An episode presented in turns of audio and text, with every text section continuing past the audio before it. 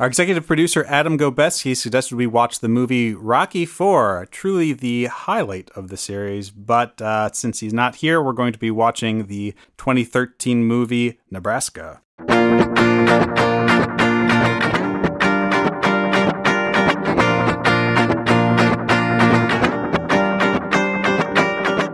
Listeners, are you tired of not having any opinions? Seems like everyone has an opinion these days. When someone asks you what your favorite movie is, are you able to answer? Do you know what any movies are? well, that's where our podcast comes in. Just take our opinions and use them as your own. Everyone will think you're a smarter person for it. This is Cinematic Respect. I'm your first co host, Charlie Wallace. And I am Jessica Clares, your second co host. Hey, Jessica, I noticed you were late to the podcast today. I was. Where were you? I was at work Where? in Janesville. Janesville. How long did it take you to drive here? About 45 minutes. 45 minutes. What what were you driving? Slowly. Steamroller? you know those you know those vehicles that they transport um space shuttles on that they do the time lapse photography Mm-hmm, Yeah, I on. have, I have two of those. yeah. Okay. So you why, don't- why don't you get an American car and drive dangerously fast? I'll work on that for next weekend. Anyway, sorry, I just had to give you crap about being a little bit late. Sounds good. Anyway, what movie were we watching today? We are watching the 2013 cinematic classic, Nebraska. And this story basically pivots around uh, an older man who's uh, kind of, you know, crazy hair, delusional, um, completely convinced that he has won a million dollars through some kind of mail in magazine sweepstakes. And so he keeps trying to go to claim his, his prize money, which happens to be in Lincoln, Nebraska. Um, and so he's just hell bent on going. His family can't stop him. He's trying to walk there. His one wife and son have absolutely no interest in it. They just want to put him in a home and not deal with it. But his one son takes pity on him. And so they end up doing this, you know, kind of adventure of uh, driving there. Learning things about each other on the way. I think, in particular, for the son, learning about his father, and uh, eventually, eventually claiming the prize, which may not be exactly what you thought it was. It's not a million dollars? What? it, amazingly, it's not. So joining us today is uh, our good friend Patrick Hill. Well, thanks for having me. Yeah, no problem. He was uh, been a good friend of ours for what a decade now, pretty I think much we've crossed that mark. part of my I was gonna wedding. yeah, So as far as respect level goes, it's already you're up there, huh? yeah, you're already up there. Wow. At least, now a, that you've at least, seen this at least a part of this. I've heard you guys right, yell at Charlie? people for not, you know, being How respectful enough. Dare you so- not watch Exactly. Nebraska, Patrick? Until now, until last Well, no. night. Yep, Yeah. I've I've thankfully rectified that. So Good work. So this is your first viewing of the movie. Is that what you thought it was going to be? What what did you th- think it was going to be going into it? You know, I, I had had a little bit of, um, I guess, a peripheral knowledge of it. I think I heard it had won an Oscar, and I knew it was black and white. I remembered that part about it, um, but I certainly hadn't watched it. And if I had to guess, um, you know, I, I knew it was a. I, I guess I looked it up on the internet and read a very short synopsis, and it said, well, it's you know, this father and son have a road trip and. In my mind, I don't know whether it actually read it that way or not, but it's uh, like hijinks ensue as a result of this road trip.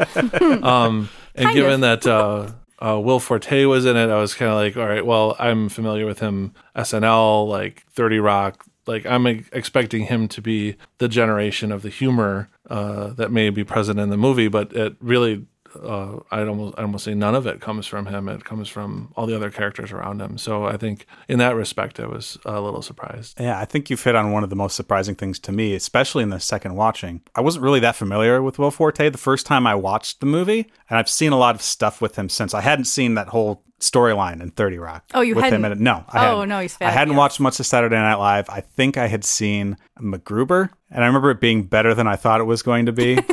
That's saying a lot. But uh, yeah, I kind of going into this movie, I expected, oh, he's going to be this wacky, crazy guy and funny all the time. And Yeah. really, no, he's just the.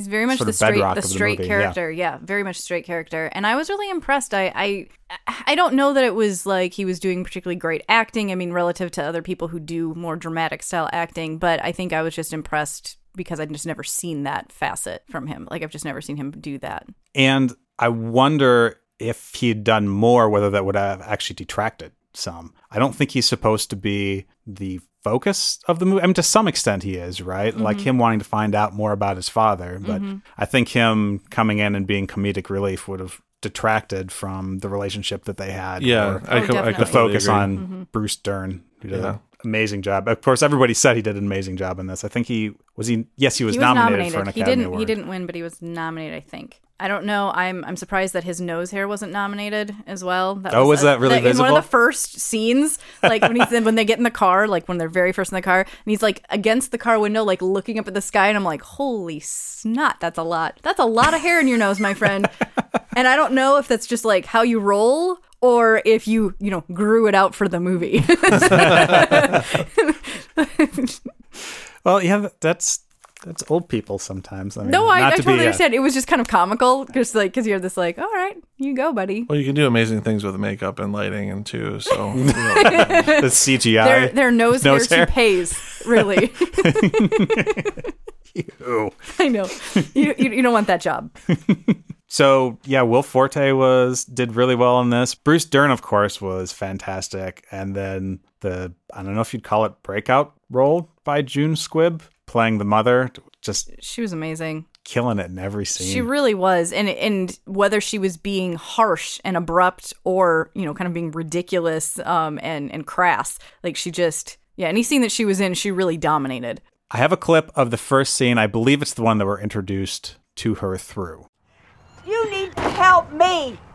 I'm the one who does all the work around here. Your father just sits there. Look at him. He's useless. His mother spoiled him. Mom, dude, don't worry, okay? We'll only be gone a couple days. Why don't you just enjoy the time alone? You always complain about having him around. What about your job? Well, I told him I was sick. Sick in the head. I'm going to tell Ross to call you. He'll back me up. All right, sounds great. Bye, Mom. You're just like your father. Stubborn as a mule. One thing that I noticed when I recorded that clip is she sounds a lot harsher when you don't have her screen presence. Yes, Like if you weren't familiar with the movie and you just heard that, it might come off very harsh, and it is, right? That's I, I actually of her felt role. it was harsh when I was watching it. Oh, Yeah, I did you? did Okay. too. harsh might be too harsh, but uh, I mean, it's it was it was certainly strong, and it was not a positive.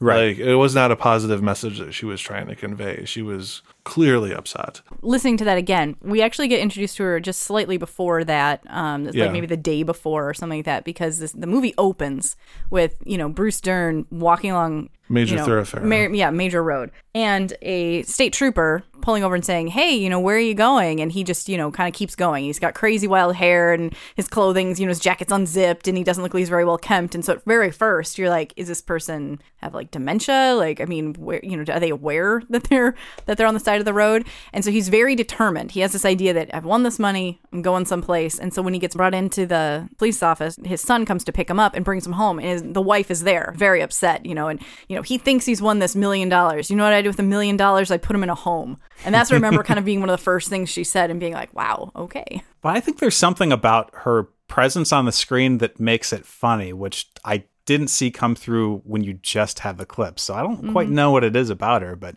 she does an amazing job. She very much does. So Will Forte plays David, and his brother Ross is played by Bob Odenkirk, who has a decent amount of scenes in this, and I think does his usual Bob Odenkirk Yeah. thing. Pretty decent dramatic acting. Yeah. Mm-hmm. Not nothing too far from what I've usually seen him do. Yeah, in similar similar Bad. range. He, But- he he plays almost douchey very well. like Well, he is a calling local him douchey- celebrity. Exactly, calling him full on douchey would be too much. But you know, he definitely enjoys being a local celebrity. Right. Yeah. he drives a Kia. And he drives, and I was just about to say that. And he drives a Kia, and he's and he's and he's pretty proud of it Well, his wife has the bigger car to drive the kids around. to drive the kids around. That's right. I, I'm always impressed with what directors and makeup artists do with Bob Odenkirk's hair, mm. depending on what, how they want to have him come across at any given time. Mm-hmm. In this movie, he definitely has that sort of comb over wisp that's not quite in the place it's supposed to be, except when he's on TV. If you see him on TV, it's like perfect. Perfect. Right? Mm-hmm. Or if you see him in Better Call Saul, he's got definitely the comb over thing, but it's more full and sort of like playful looking. So I don't know. That's the first thing I noticed about him in this was the way they had done his hair. Yeah, and and he he works as the straight laced brother. You definitely get a good feel within the first 10 15 minutes of the film of kind of where um, david will forte's character where his life is going and where his brother's life is going. His brother's married he has kids he's just been uh, allowed to anchor as this local celebrity in the local news and it looks like that's going to be happening more often so it's really taking off. Whereas will forte you know he sells stereo equipment you get the impression that he's not that great at it from just the couple of scenes you see very briefly. His girlfriend has just moved out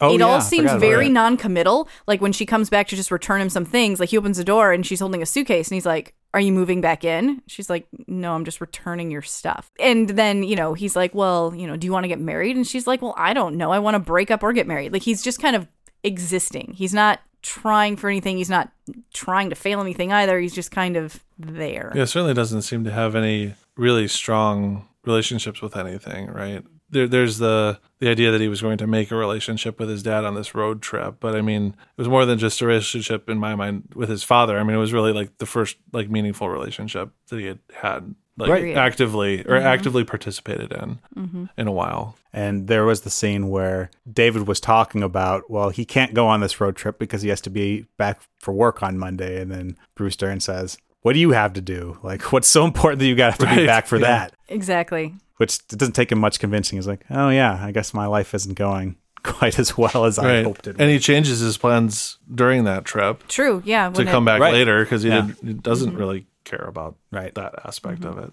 I appreciated that of the characters, you, you have at least this like kind of tenderheartedness that comes from David. Of anybody there, he kind of takes pity on his dad more and, and has a harder time saying no to his father. And through the course of the film, you find out, you know, he's he's angry with his father or dis- and supremely disappointed in his father from his childhood onward, but he's still sympathetic to him. He wants he wants to help him out. He feels bad that he's, you know, deluded into thinking he won some prize. Clearly says, you know, he's determined. He's going to go. Like I'm going to take him. Like, you know, at least this way he won't like die of exposure, you know, like Right. we'll, we'll at least get him there. I don't know. I, I appreciated that aspect. Like again and again throughout the film, you see these things where he kind of just resolves to deal with whatever new horrible thing has come up uh, and just be like, all right, well, this has happened. So let me just go another step. Let me go another step to help try to bridge the gap. So the character uh, Woody is played by Bruce Dern. Do you think that Woody has a significant amount of dementia? How much of it is that, and how much is just him wanting to do something with his life or I almost some think meaning? I almost think it shifts during the film. Right. So I think in the beginning, you know, his life is so mundane and it's not like he's never reminded that he drank a lot and that, you know, the way their lives have turned out has, you know, been somewhat affected negatively by by that. Um and the choices that he's made and the fact it sounds like, you know, throughout the film you get to hear this again and again the same theme that he could never say no to a favor. And so and it ruined him. You know, that that phrase is used multiple times. So I think that there's just kind of a general dissatisfaction with everything and kind of allowing yourself to fall into this like well, I guess I'm crazy, or I guess uh, you know I'm allowed to do this. Like everything's awful, and I'm here, and so you just kind of allow yourself in this place. But as the action picks up, as the movie comes along, I feel like he gets sharper. Right. I wondered right away because you see a, a old man with frazzled hair wandering along the side of a, a highway. You're like, oh wow, this guy might have dementia and wandered off. I mean, that was like where my mind went right away. But I don't know. From my perspective, he never he never really acted like he had he was suffering from dementia. I mean, he may have been absent-minded. He may have had to ask for clarification. Well, if he didn't hear something because he wasn't paying attention. But I I think what one of the interesting things for me was at least for the first part of this movie, it's like, is this guy crazy or is he you know is he lost his marbles or is he just really fixated on something? And I became convinced uh, that he was fixated on something. It, he, his mind was, as far as I could tell, sound. Uh, aside from the effects of age and you know Right. persistent alcoholism, as I as I had that thought process, what became more a question in my mind was how much of this trip was a was a final act that his son would have with him because I mean he was in the hospital multiple times. He um, had a cough, you know, he had dizzy spells. He had something physically wrong with him, even though like you know from the outside he certainly looked old. But you questioned whether his mental state was okay. But I actually ended up by the end questioning whether his physical state was actually in greater uncertainty. There were a lot of scenes where he's got brothers and people he knows from the town that he lived in for the longest time, and they're all about the same age as him, but they don't look the same age. He he looks Right. much older, Yeah. and the way that he mm-hmm. carries himself and he mm-hmm. walks. the way he needs to be helped down the stairs by David. Mm-hmm. There's really that comparison going on the whole time that mm-hmm. yeah, it looks like he's not doing so hot Yeah, physically. compared to everyone else. Yeah, he's pretty weathered. I think there's a, a really good summarizing line. And at the end of the movie, when they go to the office to supposedly claim his prize, when they're leaving, his father's walked out and he asks her, you know, David, the son, asks her, he goes, Does this happen a lot? You know, that you get kind of elderly people wandering in here. And she said every now and again. And then she said, Does he have either Alzheimer's or dementia? She asks him, and he says, No, he just believes things people tell him. right. And she says, "Oh, that's too bad." Kind of a little ca- mini encapsulation of of you know how his father got here from his whole life arc. And it also suggests that it's it's worse to believe things that other people tell you rather than have dementia. Skepticism, yeah, or dementia, exactly. because for the first part of the movie, you think that Woody is kind of a cantankerous old man and is kind of a jerk. But when you hear people talk about him, you realize that, yeah, people have taken advantage of him his entire life. Like he'll lend out things that won't get returned and let people borrow money or uh, Work on cars for free. work on cars. He sold the garage for $800, which even back whenever he sold it, it doesn't matter when it was Yeah, eight hundred dollars is is not a lot. You, you see his character develop through the descriptions from other people, mm-hmm. really, and then Right. yeah, this sort of singular goal to try to get to his winning too. And like there was one particular scene that really stood out to me where the letter that says he's won a million dollars gets stolen, mm-hmm. and he's despondent sitting at a table, and David knows that it's been thrown away somewhere on the street, and he says, "Well." let's go back out and look for it. And just to see him turn his head and like his face light up, I think it was one of the highlights of the movie to Yeah. me. yeah. Very comedic and sad, but I also love that he was drinking buttermilk in that scene. he was drinking did buttermilk. I thought it was milk. yeah, no, it was. Uh, that's just that's something I associate with. Like I, I had grandparents who would drink buttermilk, Right, Because yeah. that was what they preferred to drink. So Yeah. No, I I remember looking at it and going, wow, that is serious coating on that glass. And then looking at the carton and being like, nope, that's buttermilk. um, for me at least, watching it the second time, going through and, and hearing that kind of that same mantra being recited again and again, that Woody couldn't refuse a favor, um, that it ruined him, that he, you know, believed things people told him. And then also kind of seeing, you know, his alcoholism. He was very, I don't know, passive, I guess. You know, in conversations he has with his son, he says, you know, well, he married his wife, you know, because she wanted to. And, you know, did you want to have kids? Well, I don't know. I mean, it never came up. Exactly. Never came up. She's Catholic, so it was bound to happen.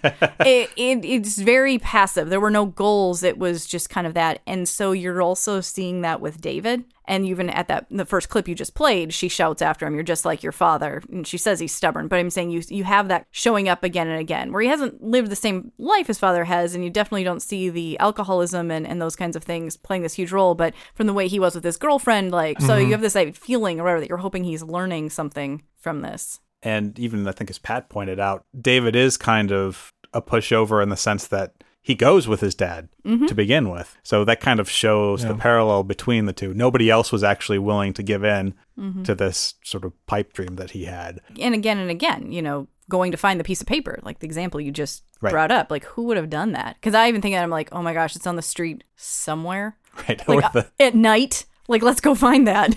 or the teeth on the railroad yes, the teeth on the railroad tracks. No, no, I don't think we're gonna do that. Which was another uh, good does he or does he not have dementia scene. Right. Yeah. It's early earlier in the film. The back and forth yeah. joke about whether or not they're his actual teeth. yeah. Is he just trying to cover for himself when he says, no, they actually are my teeth Yeah. or not? The, they're, my, they're my teeth. I know that. I, I should know them. Something like that. yes. There are several scenes in this movie where David and Woody go to visit relatives and they have to pass the time in some way or another. Here's uh, one clip of them sitting in the living room. Can't get it open? Oh, I didn't try. Ray's foot's been bothering him. Ain't that right, Ray? What are these, claws? It's Okay, just hurts. Well, I figured you wouldn't mind, seeing as how you work with your hands. Did you get that, Dad? I'm a teacher. I grade papers. Dad. I don't shuck Uh. oysters. Uncle Ray's foot hurts. I'm going I next door to Frida Goodson's. We're having a club meeting. Everything else good though? Club. Yeah, a bunch of us get together Uncle and Ray? send our pictures into Willard Scott with a note Not really. we're hundred.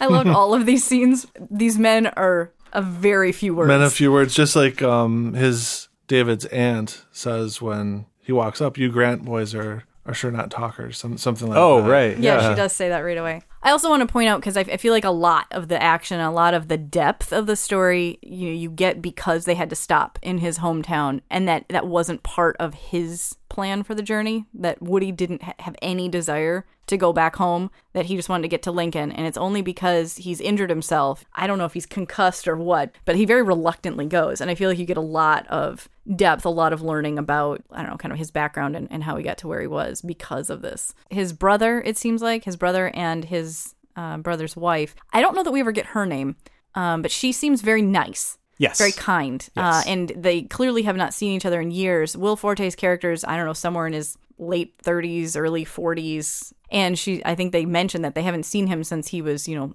13, 14, something like that. So a considerable amount of time has passed since he's seen his family. They have very little to say to one another. and there's no there's no need. It seems like anybody feels like there's a need to catch up at all. Right. Just kind of come in, plop down. They're polite. It's just quiet. Yeah, there's a scene later too where that happens with. So the first scene took place with them watching the Golden Girls, and the second scene took place with them watching football. Right. I think all of the men were sitting in a room, Mhm. and the the women were in the kitchen. which was awesome. Well, there was a line. Uh, I mean, cars come up in this movie quite a bit. Quite a bit. actually. Oh, yeah. And um, it- they were. I don't know. They were talking about a car that one of the characters had previously had, and he said, "Oh yeah." One of the other ones said, "Those cars will run forever." And then the other character said, "What happened to it? Is it stopped running?" and then uh, the response was, "Oh yeah, they'll do that." so I mean, and you know, it's just very, very uh, simple, short. Yeah, talking but not talking. Exactly. Yeah. yeah. right? It felt very Midwestern to me. Yeah, It did. Yeah, it, it did. Yeah, kind of polite conversation to fill a void. Yeah. So uh, one of the big topics I wanted to hit too is we're all from the Midwest, right? Yeah. Yeah. So how did you all feel about the portrayal of the Midwest in this movie? Is it a positive portrayal? Is it a negative portrayal? Or is it, you know, just kind of showing quirks? Well, I mean, nobody here is from Nebraska or Montana, so I mean, That's true. That's true. We're not as strange as those guys. yeah, exactly. I mean, Not all the way out reference in the Ted. boonies, yeah. but I, I didn't feel like it was negative. I felt like there were definitely aspects that were representative. I I don't actually I don't know if any of us grew up in a more rural area of the Midwest. Right. Like we were all Yeah. either near or in pretty big cities. And so there are some things that I understand and I have known people from small towns that I don't I don't have firsthand experience with. You know, the the neighborhood bar, like the tavern where everybody goes and everybody knows everybody's business. I don't have experience with that, but I know that exists. Right. And I do feel like it's representative of the family sitting in a room having like miscellaneous unimportant conversation to kind of fill the void. I felt like that was representative. That's I've been in those situations. Yeah, I think one thing that um, maybe might reflect my Midwestern upbringing was one thing that I thought right away when they're stopping in, in Hawthorne, Nebraska to visit his family and all his brothers are going to come over. The first thing that popped to my mind was, well, why did he leave? Because many, many families that are you know located in that I that I know of in small towns in the Midwest have have people who have lived there for generations, and you know they they all know each other and they all know each other's parents and each other's kids. And so like and it wasn't it turned out that uh, they, they moved to uh, billings because um, his wife wanted to open a salon. Um, so there might be implications that she drew him away and she wasn't from there I think either Um, yeah, I think that's definitely and so, true. so Yeah. that and so that came forward from that I think she even says that maybe in the graveyard that she took him away from his Yep. mother and that Yeah. family situation. And they we- ask would you have liked to have been a, f- a farmer instead of you know farm this land when they visited his old house too and it kind of like the sense i got was that maybe he would have right. all of the scenes in Hawthorne, they, I don't know, you just learned so much more about his past. I really liked that. I liked seeing his his brothers. Um, they all seem happy for him that he's potentially won this money. Right. Um, everybody in the town that he comes across, um, I think some of the, the best dynamics or whatever uh, come when uh, the mother then comes into town. So once you know he's he's had this head injury and they decide to to detour to Hawthorne, she takes the bus and meets them there. And she's just amazing. She gets off the bus and it's just immediately harsh. Like, you guys look like hell, you know, blah, blah, blah. And just like gives them a hard time. And they go to the cemetery immediately. She goes, I want to go to the cemetery and pay my respects, like right now. and um, it's, it's it's a great scene for a number of reasons. She's hilarious, and I know you're you're you're just itching to play this clip because it's because it's epic. This is this is definitely what earned her a supporting actress nod. Exactly. Um, but I think you also learn learn some other pretty great stuff. Why don't you go go ahead and we'll talk about it after? There's Woody's mother, Sarah. She hated me. She wanted to marry someone who milked the cows. I said, I ain't fiddling with no cow titties. I'm a city girl. The good Lord did not do Sarah any favors in the looks department. More a man's face than a woman's, really. How'd she die? Saw herself in the mirror one day. no. Cancer. Do you have any of the other ones too? Because it just gets better after that. No, I Yeah, couldn't. it- I was it telling. does- it yeah. does get better, I but was yeah. telling Patrick I couldn't grab like I couldn't just play Five the whole minutes worth four or of- five Oh, minute yeah. scene where she's saying all sorts of ridiculous things I like just that. I just really loved when she starts talking about Woody's sister. She's like, "Oh boy, was she a slut?" I was like, "Wow." Well, when she was 15, she was sleeping with people in the back of cars. And, you know, it's over. You're like, "Okay, just go ahead, go for it." I like that, you know, she's very uh she's aggressive, she's very, you know, tell it how it is. And the only people that she has nothing bad to say about are the people that they steal an air compressor. I wrote that down. I totally wrote that down. like the only people that she has absolutely nothing to say about is something that they do something mean to and then have to like weasel their way out of it. Backpedal, yeah. and they even explain that that's not the air compressor they were trying to steal. And she's she says, "Why would you do that to them?" Still giving them a hard time, Yeah. even though she knows They're it was just a salt mistake. of the earth.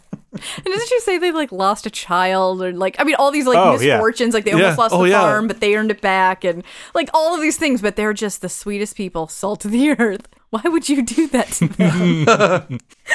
it was fantastic. Yeah. It was great. which was one of the uh, only real full bonding scenes of the entire family we have is them trying to steal that air compressor. yeah.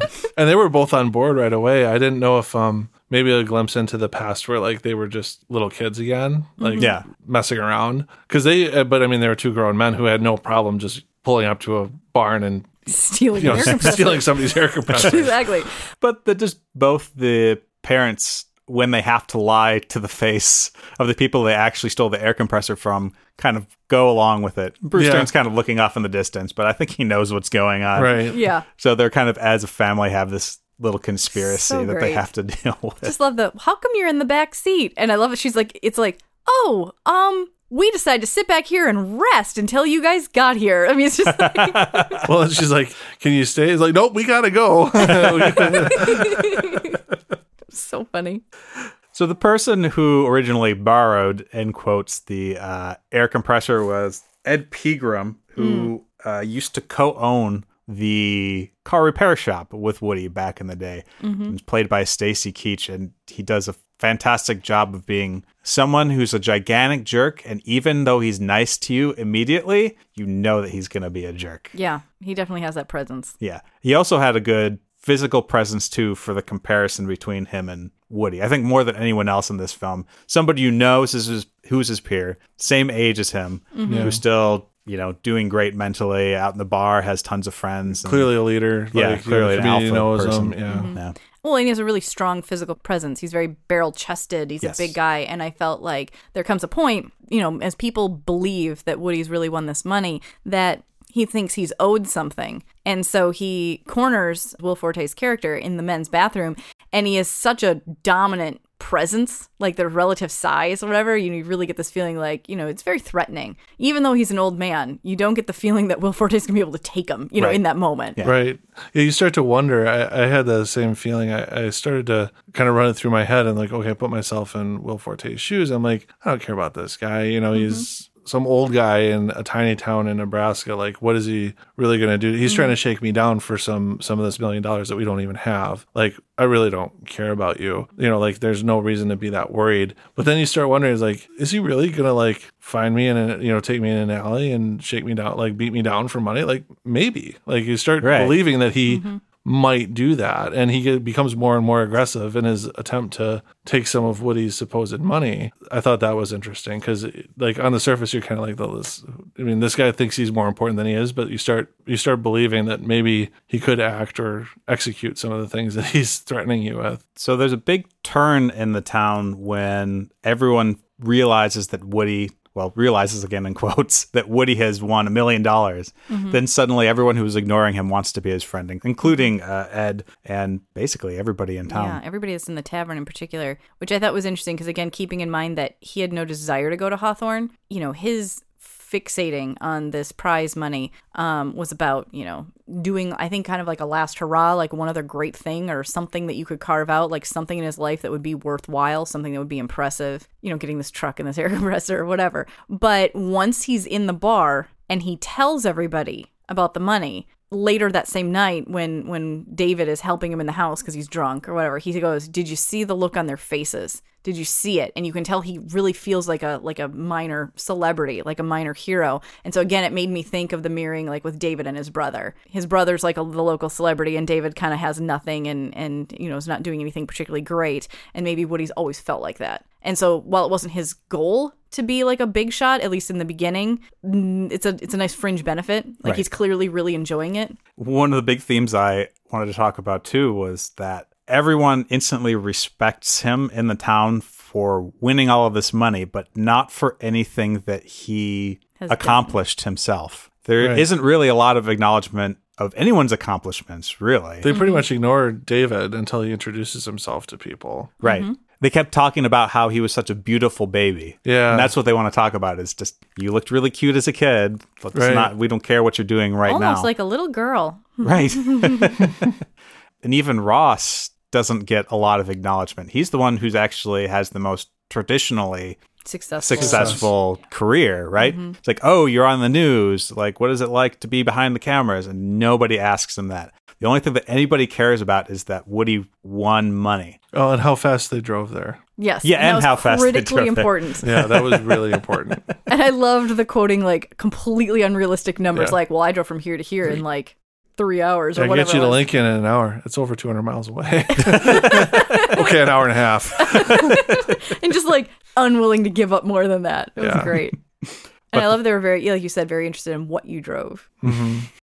It better be an American car.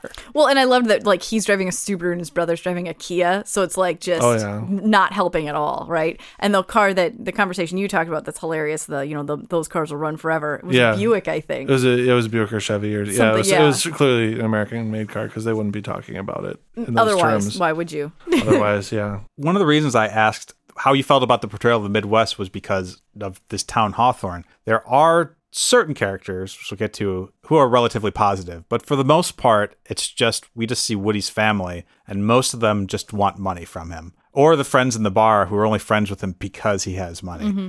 People respect him because he's won money, and that's something that they want. I think it's really important to note too, though, that this is clearly a very depressed town. Yes. There's not a lot for business. Mm-hmm. There's a decent number of places as you kind of see Main Street that are closed. Um, and I think even when they first get to the house and he's talking to his cousins, the awesome little hoodlums that they are, I think they're both out of work or between jobs or One's something on like parole, that. Yeah, one's clearly on parole.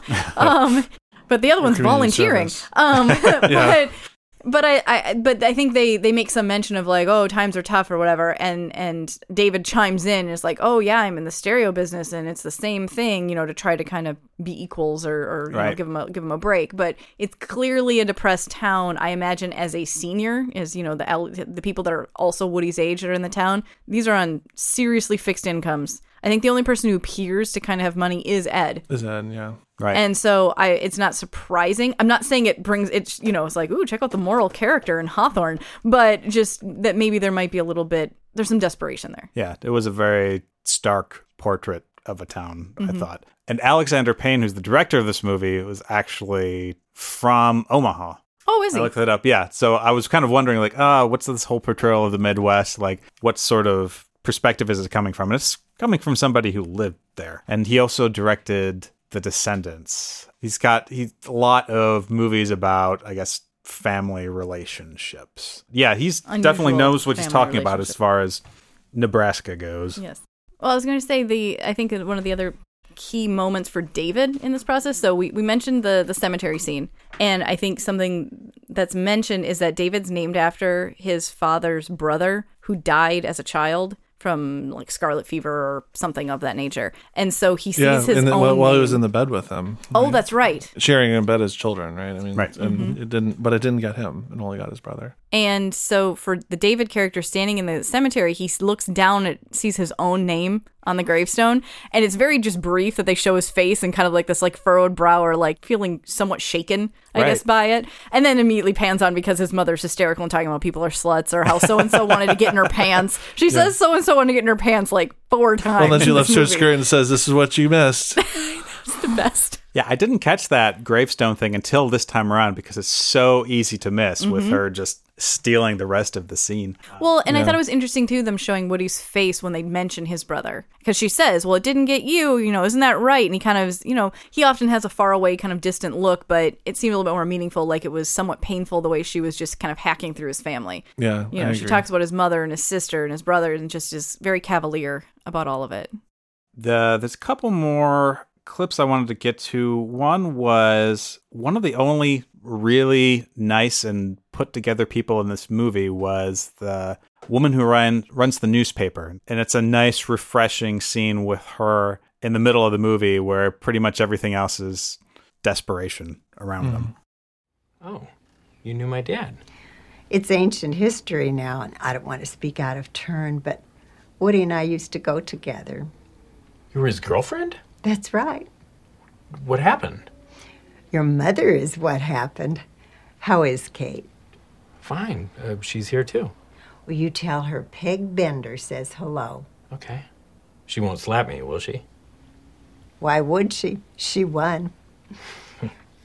it's water under the bridge. Don't get me wrong, I married a wonderful man. We ran this newspaper together until he died. Had three children, eight grandchildren. I've got no complaints.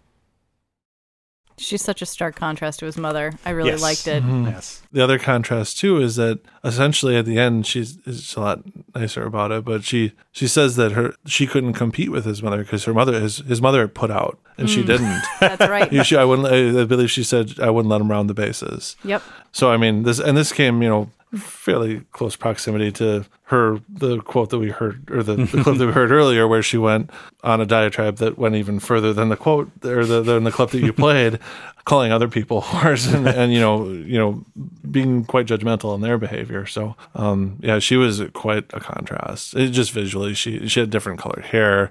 She had a different demeanor. I mean like she was pretty much as, Yeah. as different as, as she could be. Well, and she is one of those like there's certain people whose whose faces are you can tell like the way that they formed, you know, creases and wrinkles as they've aged is from smiling. Like she has this like sweet demeanor that obviously Starks is in stark contrast to his mother. I also like the fact that, unlike the other characters in the movie, she's actually willing to give information about people's past.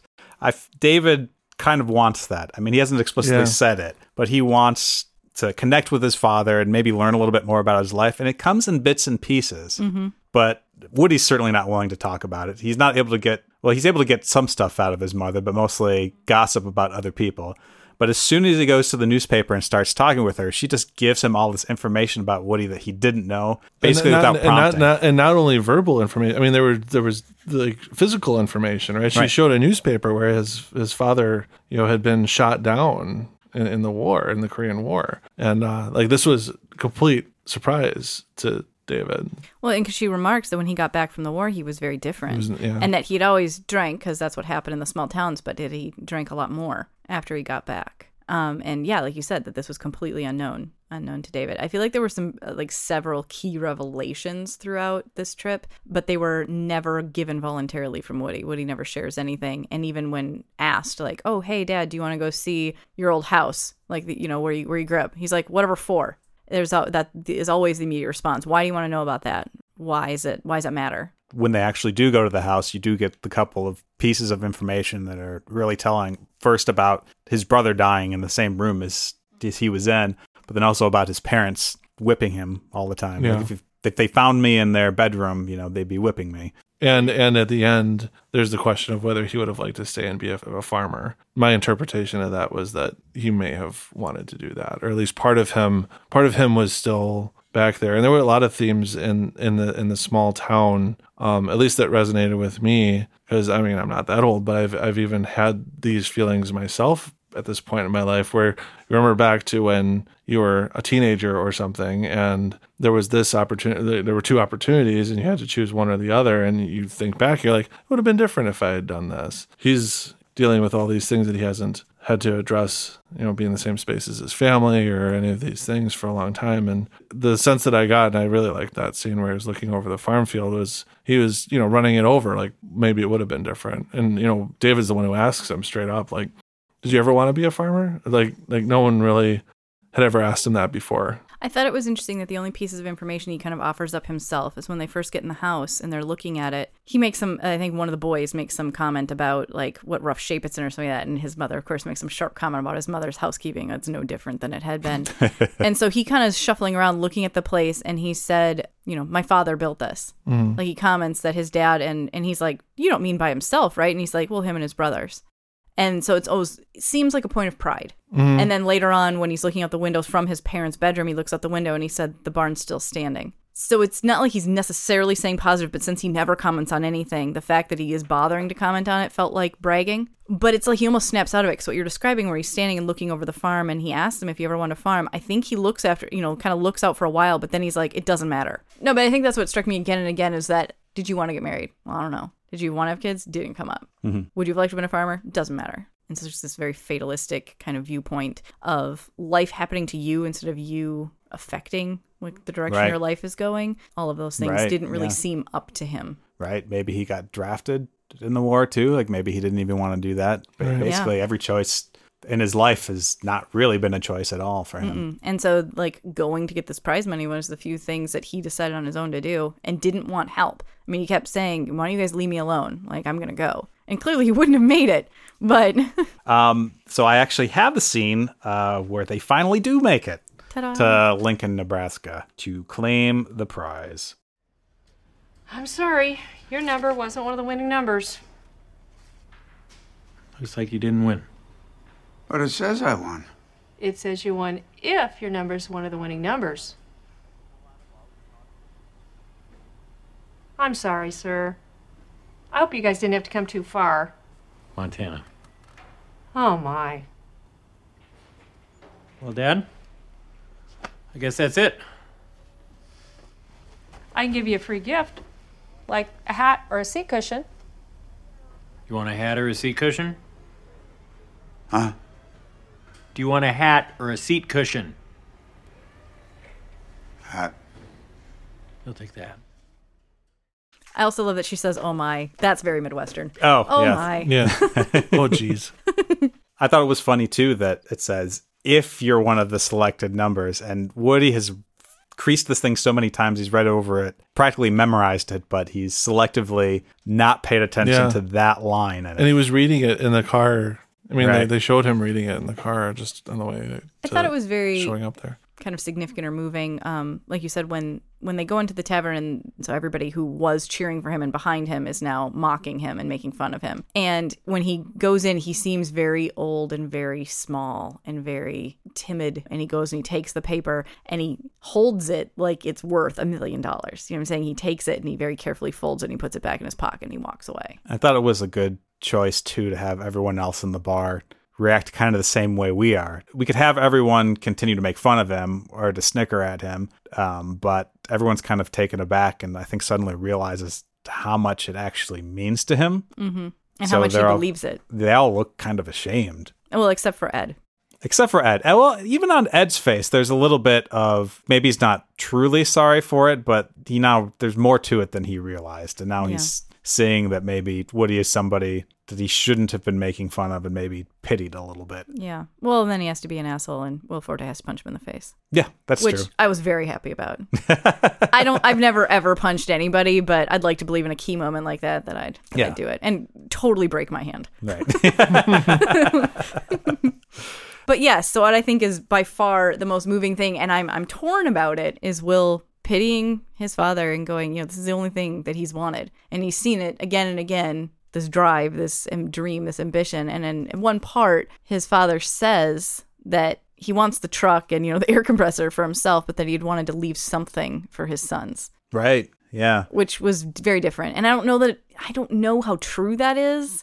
Like, I can't, in the moment, I couldn't decide how sincere I felt that was. I don't know. Did you have a feeling about that? Yeah, it was a little. It was a little out of character. Of course, that at the point where he says that, I was still kind of think wondering about Woody's own mortality. I mean, he was having a dizzy spell, or mm-hmm. maybe implied, you know, mild heart attack, something like that. He was kind of crumpled over on a car, and then eventually, sort of, you know, had to sit down on a step where he was saying that. But David's line of questioning was, you know, you don't need a million dollars to get a truck and an air compressor. What what else do you want? Like why is this so important to you? And um, his answer was he wanted to leave something for for david and his brother. So it's hard to i don't know like i agree like i was kind of this is somewhat out of character. But on the other hand there may have been an element to that where it helps define why he's so obsessed with this. I mean of, of all the people that i could see in the movie perhaps the most uh, motivated person was Woody because he really wanted to get this money. But I mean, so much of the movie is about a man who has had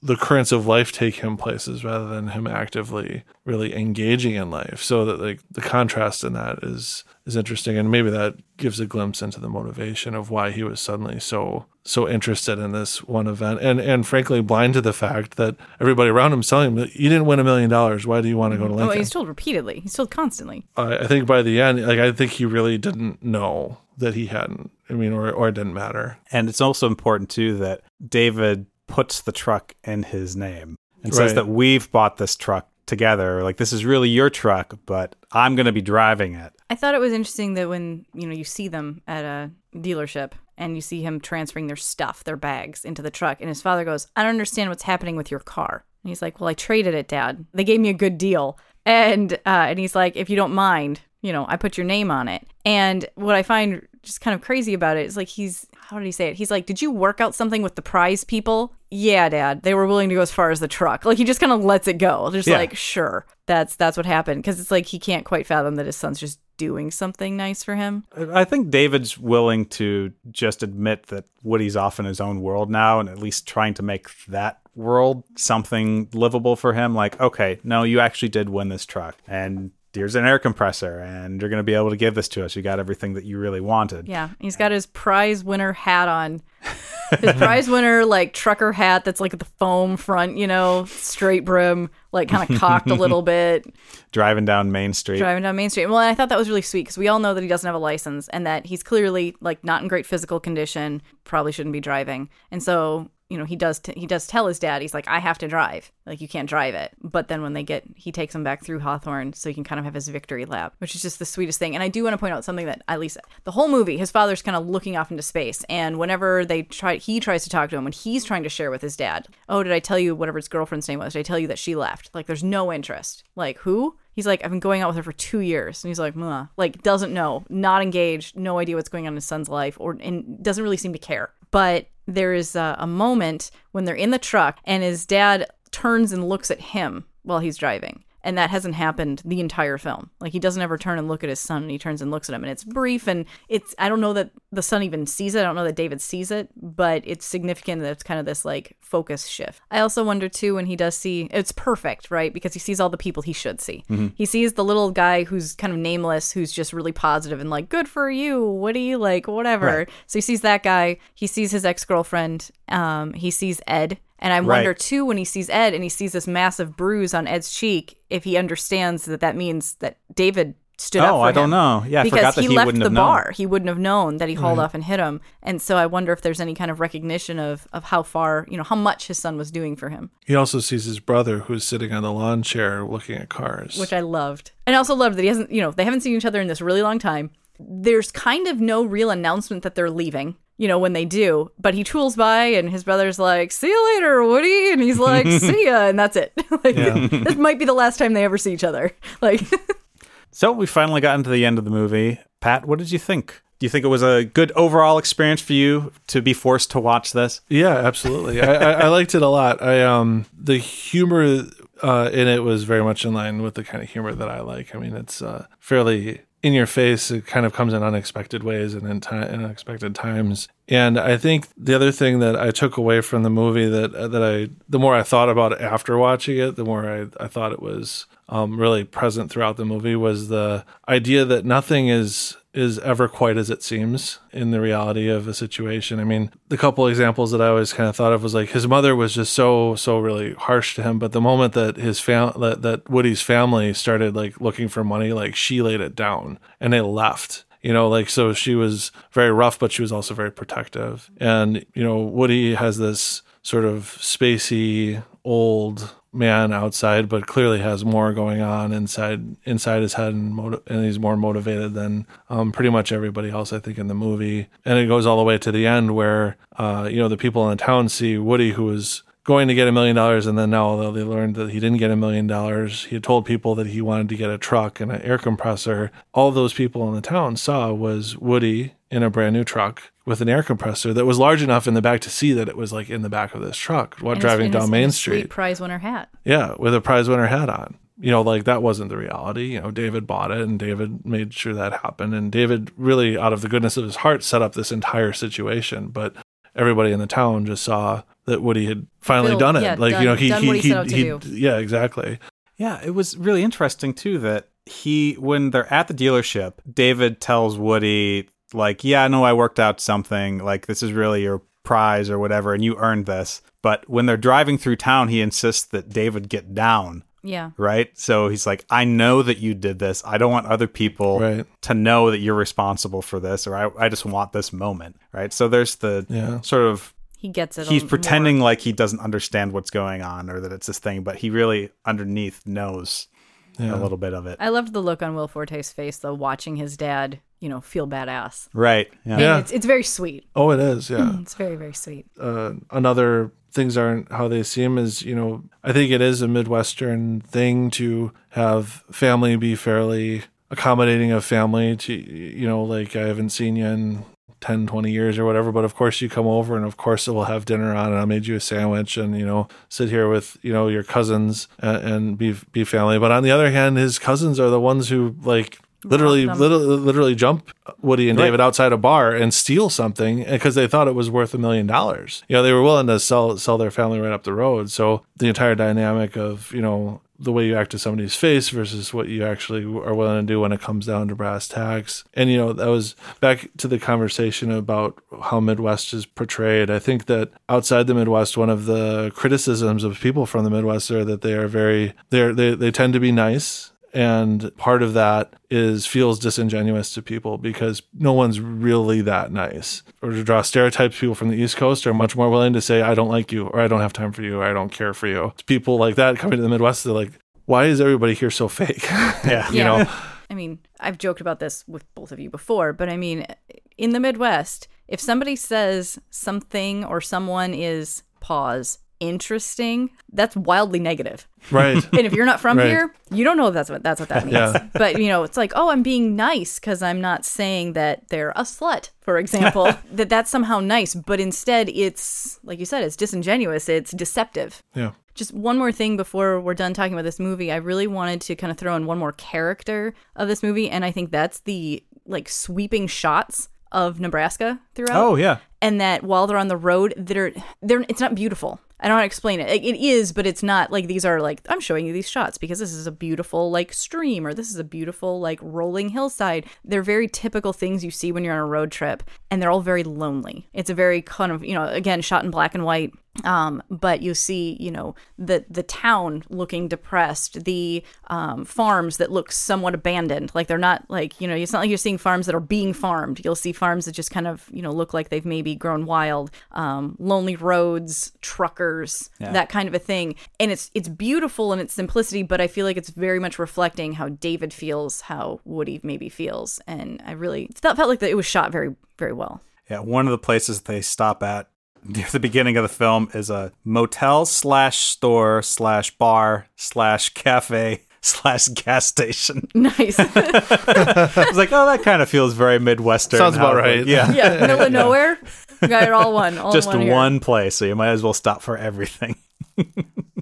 So we're at the end of the show, but Patrick, since you came on and you were willing to put up with our tastes and what we thought you should watch, uh, it's actually time for us to all talk about what our recommendations are. So you can name a movie or a television show or music or whatever you want, a car that you think people should drive. What's your recommendation that everyone should experience? So, um, yeah, I'm trying to I'm trying to rack my brain about what what I would recommend that everybody try once. I mean, it's kind of uh, apropos to the movie because many of the main characters, you get the sense that they haven't done a whole lot of stuff outside the box. So I was trying to think of the biggest thing that I've done outside Mhm. the box because I live a fairly safe and a very fortunate and comfortable life. Um, but uh, I would I would say try scuba diving.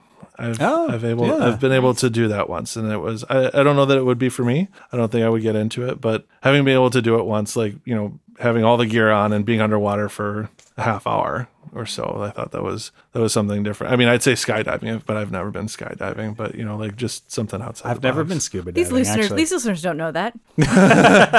you've al- you've also I haven't run been the bulls in skydiving, except uh, I haven't been skydiving today. I've been snorkeling. Snorkeling's fun, but it's not the Snorkeling's same thing. It's not It- like being completely It is, Immersed. yeah, surrounded and yeah. yes, immersed. So, no, good recommendation, Jessica. Well, what do you think people I don't know. I was totally thinking still in the in the vein of like film and movies and or film. That's film always and what I'm film and do. movies. We've got both kinds, country and western. Um, I guess I was thinking of kind of quirky families where you're expecting one thing and you find more depth or whatever. And I this is definitely a different feeling movie, but I was thinking of the Royal Tenenbaums. Oh yeah, yeah. Um, just because I don't know, I feel like going into it, you have a certain expectation of Gene Hackman, and you have a certain expectation of what this, you know, I don't know, Wes Anderson movie is going to be. It was the first Wes Anderson movie that I really liked. Let me put it that way. um, and and it was very much not what I was anticipating, and I end up, I don't know, getting a lot of warmth out of it. You thought the other Wes Anderson movies were interesting. Interesting. Uh, for my recommendation this episode, Will Forte is the lead in this movie, and he's also the lead in a television show called Last Man on Earth, which I really enjoy. I had not seen that show until after I'd watched this movie, and he acts like a complete jackass the entire thing. So it's very interesting to see him in both of these different roles. But uh, if you hear the title and you think, wow, that would be a boring show after one episode, just give it a chance. They managed to get past the premise very quickly, and it's a very good spoiler alert ensemble cast. So I think that's on Fox. wait, it's still wait, running, is he and it's not the last man on Earth? well, That's well. My mind. Well, Patrick, thanks again for joining us, and for our audience out there for for listening in. We've really enjoyed it. Charlie, I've had you've had a good time too. Uh, it was an interesting time, I'd say. Oh man, that's pretty bad. interesting, good. Oh. Not Midwestern interesting.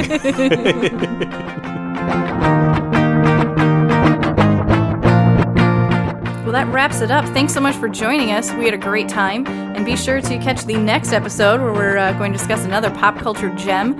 Hope you really enjoyed it. And don't forget to check us out on Facebook and Instagram to hear us discuss more movies and television shows that you really should have already been watching.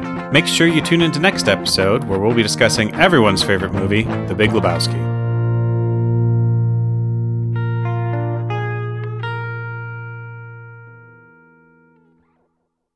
Um, so I think that about brings us to the end of the movie, unless there's anything else. Well, there's the you know the good part. The good part. Yeah, when Will Forte sacrifices for him, it's the best. Oh part. yeah, no, what sorry, do you mean the have good to go part? that. I thought the movie just ended and he didn't. He just got a hat. Oh my goodness. That's why I stopped watching. You serious, Charlie? No. There's some other movies that you maybe need to rewatch because they have very different endings if you keep stopping short like that. rewatch Old Yeller. It ends very differently than you remember, Charlie.